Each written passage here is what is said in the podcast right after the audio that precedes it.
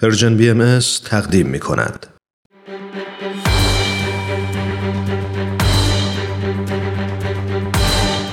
یک قهرمان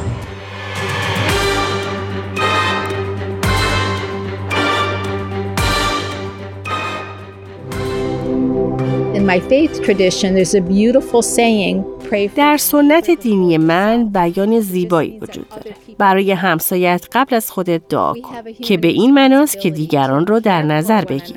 ما یه وظیفه انسانی داریم که از دیگران مراقبت کنیم. او کمک به جامعه محروم دیترویت رو از خونه خودش شروع کرد. حالا سازمان غیر انتفاعی او به 250 هزار نفر رسیده. نجاح بعضی می‌تونه لحظه ای رو که زندگیش تغییر کرد رو کاملا به خاطر بیاره. در سال 1996 وقتی که به عنوان یک پرستار مشغول به کار بود، یک خانواده عراقی و ملاقات کرد که برای مراقبت از نوزادشون که وضعیت وخیمی داشت کمک نیاز داشتند. اون می‌دونست که این موقعیت بسیار سخته ولی برای اونچه که باهاش روبرو شد آماده نبود. Working as a nurse, I went to visit this Iraqi refugee family وقتی که به عنوان یک پرستار کار می کردم به ملاقات یک خانواده پناهنده عراقی رفتم که نوزادی داشتن که در حال مرگ بود و اونا حقیقتا توی خونشون هیچی نداشتن. نه یخچال نه اجاق گاز و نه گهواره. اون نوزاد رو توی سبد لباس چرکا گذاشته بودن. من واقعا از دیدن این صحنه داغون شدم. با خودم گفتم این قضیه نباید در زمان کاری من اتفاق بیفته. تا سالها این سازمان فقط در پشت ماشین وانت من وجود داشت و کار می‌کرد. ولی حالا متقاضیان ما به یک فروشگاه چند منظوره میان تا همه نیازهای اولیه خودشون رو تأمین کنن. اون روز بعضی و خانوادهش تمام مبلمان و وسایل خونه ای رو که می‌تونستن تهیه کردند و برای اون خانواده بردن از جمله یک گهواره و این کار هنوز هم ادامه داره.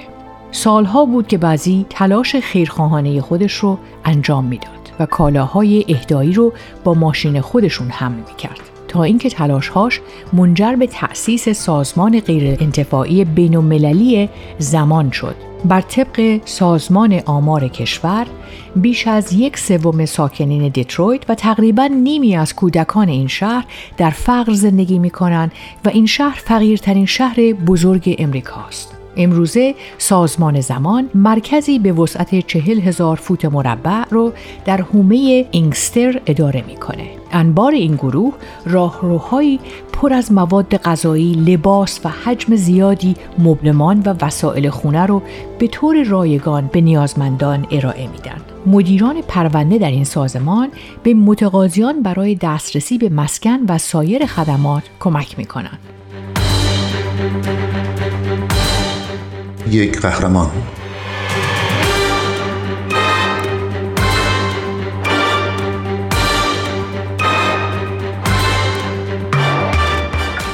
بعضی میگه ما تلاش می‌کنیم تا هر چه سریعتر موقعیت اونا رو تثبیت کنیم. زنان وقتی به اینجا میان بسیار مستاصل و نیازمندن و وقتی از اینجا بیرون میرن نیازهای اولیهشون تأمین شده.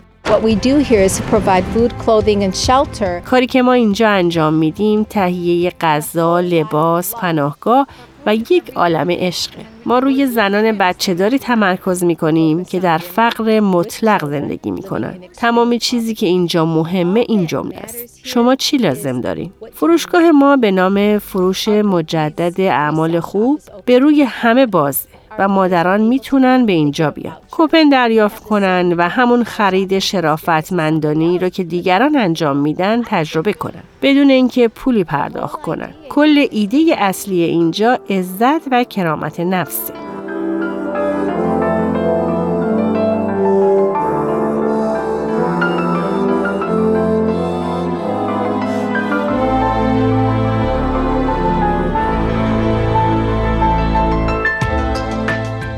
کتلین تونر خبرنگار CNN با بعضی در مورد کارش مصاحبه کرده.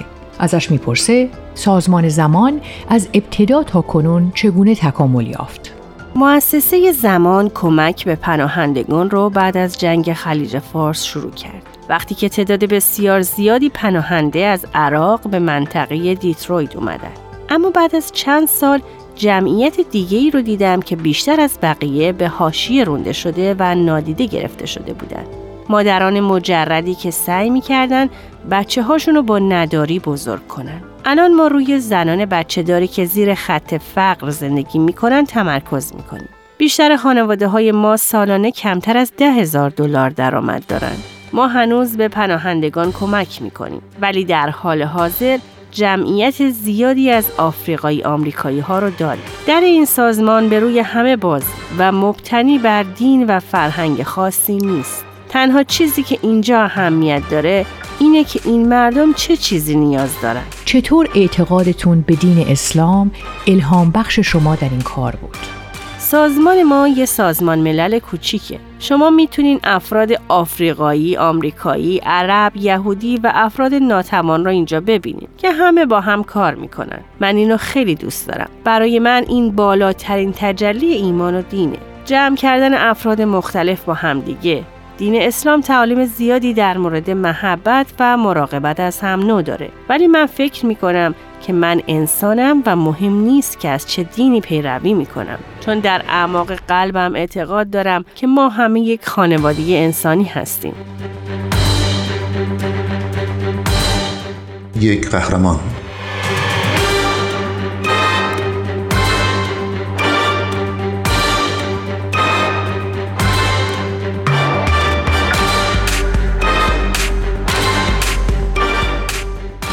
تربیت شما چطور بر تصمیمتون در انجام این کار تأثیر گذاشت؟ مردم اغلب شوکه میشن وقتی میگم خانواده من بیش از 125 ساله که در آمریکا ساکن هستند. والدینم اینجا متولد شدن. پدرم در طی جنگ کره در ارتش خدمت می‌کرد. من در قسمت جنوبی دیربورن خارج از دیترویت بزرگ شدم.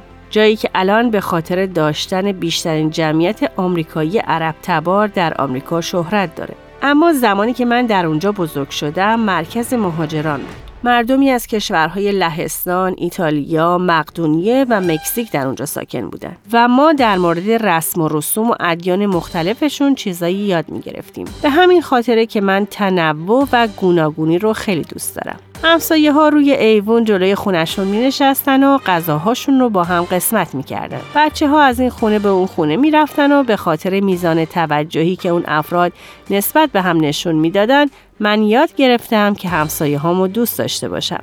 با این وجود دونستن اینکه شما عشق و محبت رو ارائه میدین ولی کسانی اون بیرون هستن که عشق شما رو قضاوت می‌کنن خیلی منو غمگین می‌کنه من روی هر لحظه زندگیم حساب می‌کنم. پس نمی‌تونم از کسانی که نفرت رو انتخاب می‌کنن ترسی داشته باشم. من می‌تونم عشقی رو که در قلبم دارم کنترل و اونو انتخاب کنم. ما همچنین آموزش های فنی و حرفه‌ای رو هم داریم و اونا با آموزش چیزی که نیاز دارن حقیقتا توانمند میشن. ما بهشون اجازه میدیم تا بهترین های وجود خودشون رو ببینن. پرستارا باید مشکلات رو درست کنن. ما شفا دهنده و التیام بخشیم و اینجا مکانیه که دنیا رو شفا میده. برگرفته از سایت CNN Heroes اگه دوست دارید با قصه قهرمان این هفته ما بیشتر آشنا بشید یه سری به شبکه های اجتماعی و کانال تلگرام پرژن بی ام بزنید. یادتون نره که قسمت های دیگه این مجموعه رو هم می‌تونید در وبسایت پرژن بی ام بشنوید.